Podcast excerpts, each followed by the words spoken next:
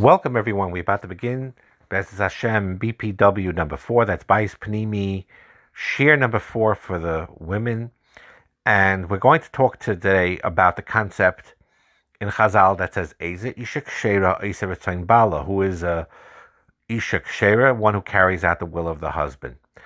And what's important to know, just like in the Rambam that we learned that the women need to honor their husbands very much, to the extent that he is even a king and that that's a key to functioning of the home.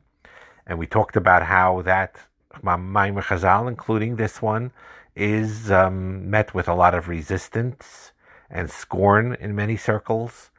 Uh, about you know, and and the truth is, is it needs explanation because the Chazal do not mean, as we're going to demonstrate very clearly from the Torah itself, that does not mean that as soon as uh, you accept a ring on your finger, that you're forever. That means your opinion is meaningless, that it has no weight, has no value, and that it's null and it's void, and you blindly follow your husband no matter what. That is not what it means. So you need to, with like with everything in Torah, with all the Chazals, and that's why we very often need to ask Das Torah Talmidei Chachamim to ag- for uh, to give advice to us on how to interpret Maimore Chazal, what they mean, when they mean it, and so on and so forth. And you find in stories in the Gemara and in through the history where it seemed like that was it, where the wives had a complete bittel, a complete suspension of their own ego to do to, to follow their husband with a love and with a devotion that's unparalleled. And you see that through Chazal, and they were praised and very admirable. But then you see other situations that the Torah indicates where they praise the wise for not doing so. So one of them is the case of the famous story of On ben Peles in the Gemara, where her husband On ben Peles was his name, had or was struggling with, was considering very strongly following Korach's side of the machlekes between uh, Korach and Moshe Rabbeinu, that On ben Peles was going to follow Korach, and what she did, she uncovered her hair and scared them away, and then basically in a nice or maybe not so nice way, told On ben Peles more or less, I'm paraphrasing, that you're a nobody whether you whether you're going to be with Korach or whether you're going to be with Moshe Rabbeinu, you're going to be Mr. On ben Peles, a nobody anyway. What's the point of getting into this machlekes here? Uh, you're you're not gaining anything from it, and stick to the way things are with Moshe Rabbeinu, and don't get in, get involved in this machlekes. And she even uncovered her hair and moved them away. So she didn't blindly follow her husband there her husband, if he would, she would have let things go. Eza ishik sheira isa retain bala, right? Her ruts, the rutzin of, of the bal was at least seriously considering going on to Korach side of it, and she was an ishik sheira, the wife of On ben Peles, and she did not do the rutzin bala over there, and she put an extra step there to make sure he does not fall into that trap. Same concept you have with Sarah Imeinu. Okay, I'm getting this a lot from a kuntris, by the way, um, called Chachmas Nashim Besa, which is a guide for Kala teachers and Jewish women um, that I got privately that I'm conveying some of these ideas to you. And I same idea with Avram Avinu. Avram Avinu's desire was to keep Yishmael close to him. He had issues, he had problems, he wasn't behaving correctly. Avram knew this, but he felt that if he would be with him and treat him equally to Yitzchak and work with him, and he'll be able to rehabilitate him and build him up to become a great person. Ultimately, Yishmael did do tshuva in his later years. It's brought down. Yishmael himself did tshuva. But the bottom line is, Avram did not want him to be kicked out of the house. Sarah said he didn't. She didn't blindly again. Eza ishik sheira bala over that case. Avram wants Yishmael to stay.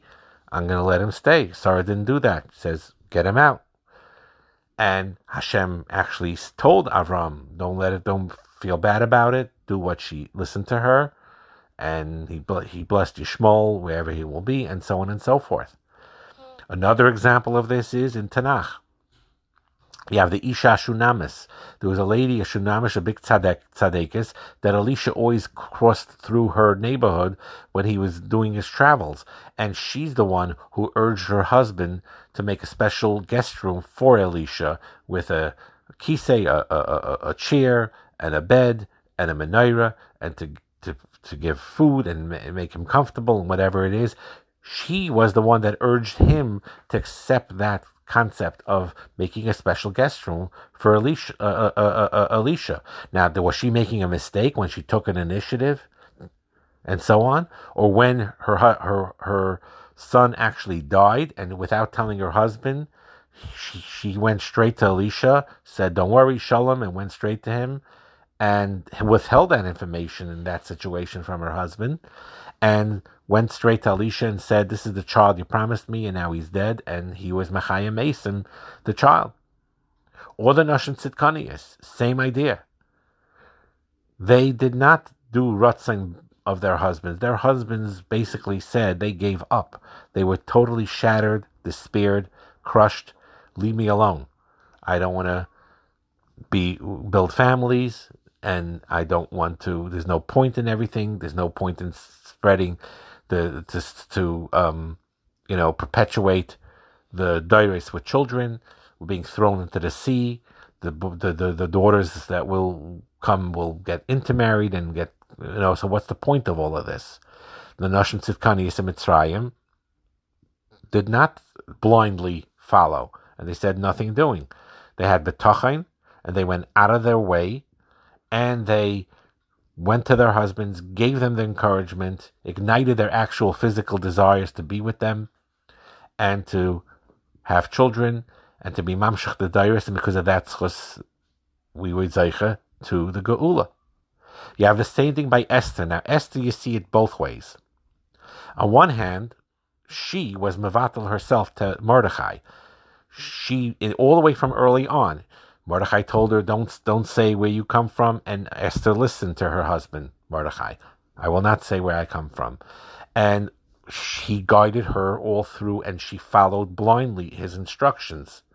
But nevertheless, there was a point where Esther Mordechai asked Esther, "Please, Davin, go, uh, you know, for Klal Yisrael, go to Achashverosh."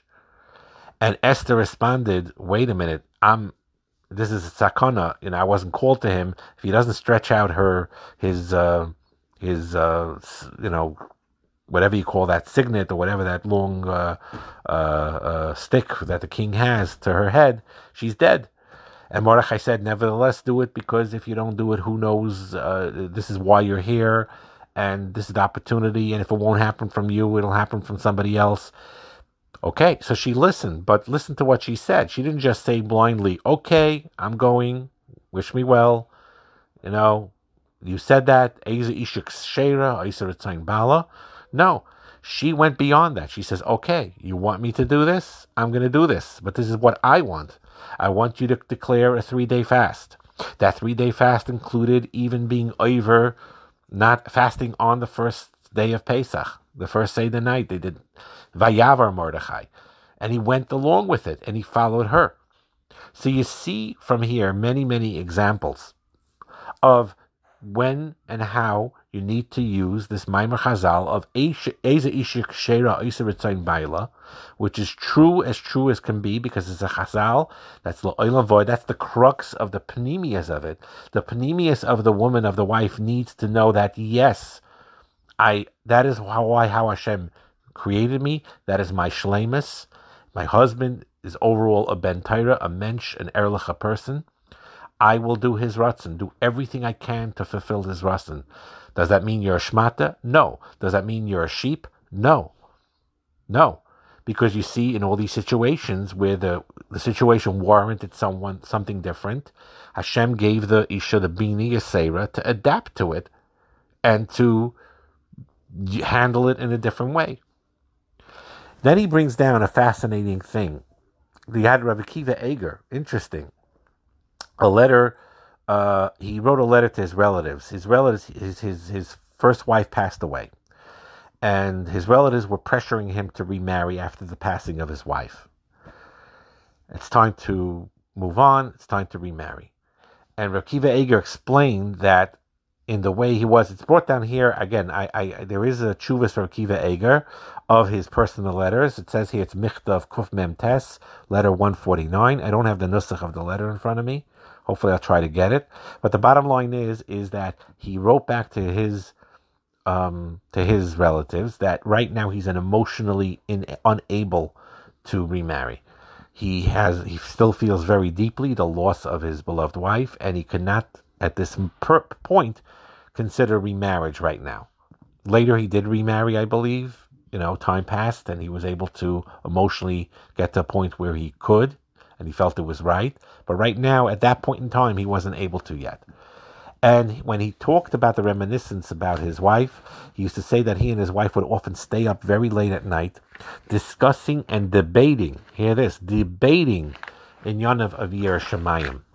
He uses the Lashon, I wish I could see it in Lashon Kodesh, exactly the expression that was used, but one of the greatest, fondest, treasured, treasured memories that Rakivega had of his wife is that she would talk to him and also debate with him on points of Yerushalayim with him. Meaning he said it's a certain Nakuda, she used to counter back. No, it's this, whatever. And they had back and forths with it.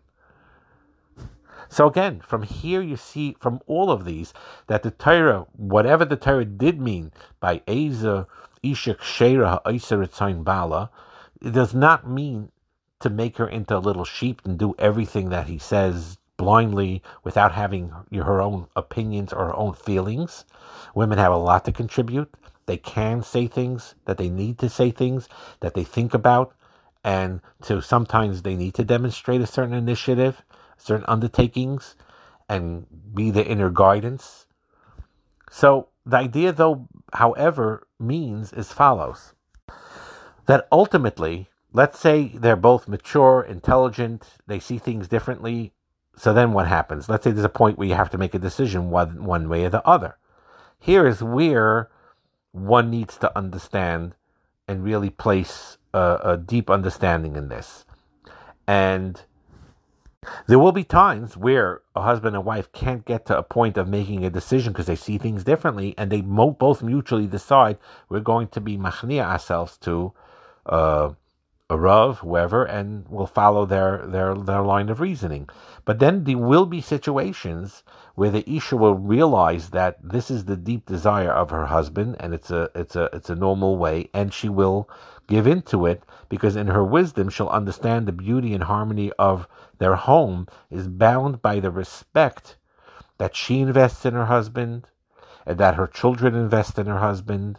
That hierarchy is important in, in Torah, in Das Torah, where the husband does need to feel that respect and be that that aspect of the family that is the head of the family that is may seem old fashioned, but this is the way it is really meant to be. That there will be situations where the best thing for her as an Isha Kshera, the best thing for her for her children is to at in certain situations to actually acknowledge the authority of his final word in many, many instances and defer to his wishes. However, of course, like we mentioned in the stories that we mentioned till now, On ben Peles, Sarah, uh, you know, in the difference in Avram and so on, or Akiva Eger debating in Yerushalayim with his wife, whatever it may be. That that you could discuss matters in depth, you could debate with each other in a loving manner, respectful manner, without contradicting this idea of Oiseret Bala. And of course, everything we said up to this point in the shiur, we are not talking about a control freak. We said this many times in these shiurim. We're talking about normal, healthy people that just are human beings with normal flaws that work with each other. If if a husband happens to be this type of strong-minded, very controlling type person, that's a different situation altogether. That requires a separate shaila, a separate situation. We're talking here not about that. We could talk about a husband that is generally very mild mannered, uh, you know, or very and very kind and very flexible and understands the backs and forths of things and allows your opinion to be heard and felt and respected back and forth and so on and so forth. That is what we're talking about. If your husband has those qualities to him, then it's a lot easier and it makes more sense to follow this of being the Ishik Shera, Bala. So we're not talking about situations where it's my way or the highway and just blindly why did why why do this? Because I said so. I'm the boss of the house. This is what I'm saying. If that's the way the husband's talking, then there's a separate problem going on. But we're not talking about that right now. We're talking about, uh, generally speaking, normal, good people that love each other, respect each other. Then there needs to be that that fusion and understanding of what Chazal mean. And we mentioned thing this is the woman's share, so we talked about respecting him like a king and Bala. But again, of course, on the men's side, we're talking about the chiyuvim, the responsibilities that the husband has to have towards his wife, that are equally true in Chazal and equally have to be enforced. And and the the the, the good, healthy part of it is is that if Baruch Hashem, when you have a husband and a wife that try to follow Torah and listen to what the Chazal saying, and without checking on each other, you know, grading, that the husband wholeheartedly goes through all the chazals of what the ksubas says and what the chiyuvim towards a wife is supposed to be.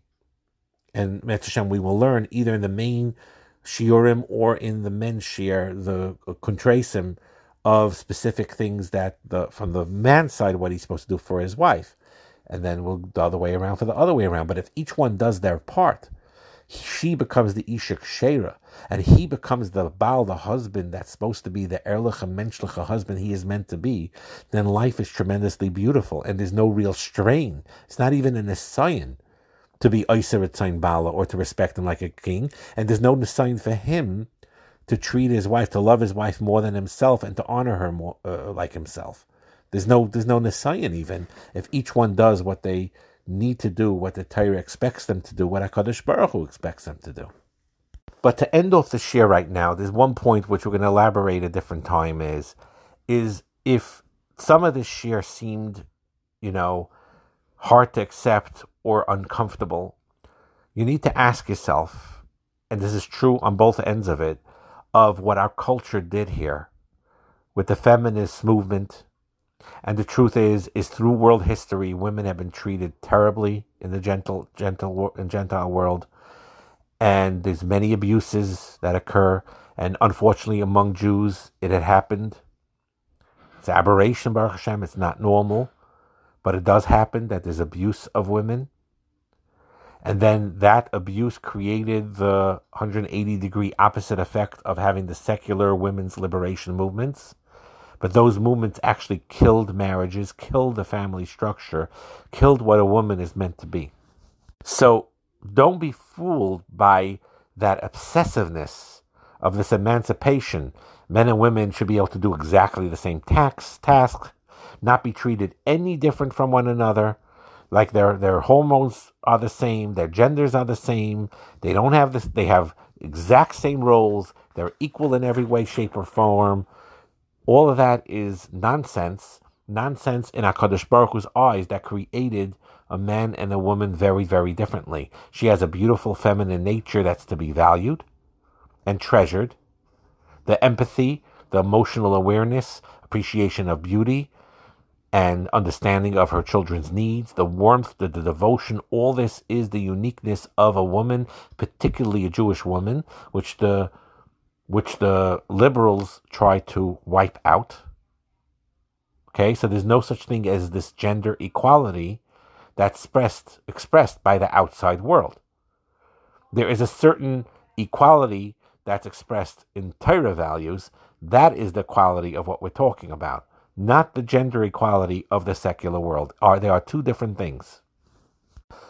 So for wives to be cholila pushed around, that's not a Torah value to be disrespected, that's not a Torah value. To be treated like like they're uh, you know like really low in the totem pole of a family structure, That's not a Torah value. That's not a Torah value.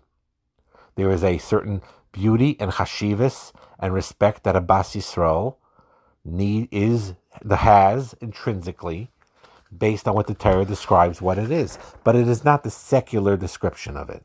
And that's something very, very important. It fell into our consciousness and it's something that we have to fight. The role reversals, like we explained, that there's no problem whatsoever, in my opinion at least, again, there's different opinions, of a woman wanting to express herself in the form of a career or other creative, creative, um, you know, things that she has within her to build, to to sing, to to to draw, and to do other creative things that she has in her to do. Let her do it. kol hakavod, she's to do it. But the edelkeit of the Jewish woman, the idea that she has a certain charm and beauty that attracts her husband to her, that should not be destroyed. This idea that she's a woman and that she's a mother inherently, no matter what career or expression of a talent that she may want to express, that her greatest pride is being a wife and a mother, that needs to always be emphasized. And when that is emphasized, then these chazals that talk about Isha Kshera doing the ratzon of her husband is not foreign. It's not foreign, it's not offensive, and it doesn't take away anything of the dignity and the and the independence of what a Bas Yisrael has within her. So the balance of maintaining your inner soft, refined character on one hand, and on the other hand, asserting yourself when appropriate in a respectful way, that is indeed a, balance that women need to learn how to develop. And on the other side of the mechitza here, by the men, they also need to know the balance. They need to know when they need to show authority and a certain uh, uh, strength in the way they conduct their home. And some things the wives really want to see that in their husbands. And then when he needs to be very soft and flexible. Life overall is a balance. Understanding our roles are balances. Working with each other together helps a lot in maintaining that balance and helping each other when each other focuses on what they need to do on their own self improvement and then work with each other, communicate constantly, then by keeping to the Chazal and following their dictates, will all have, Met Hashem, the most beautiful marriages possible. Hatzlacha and bracha.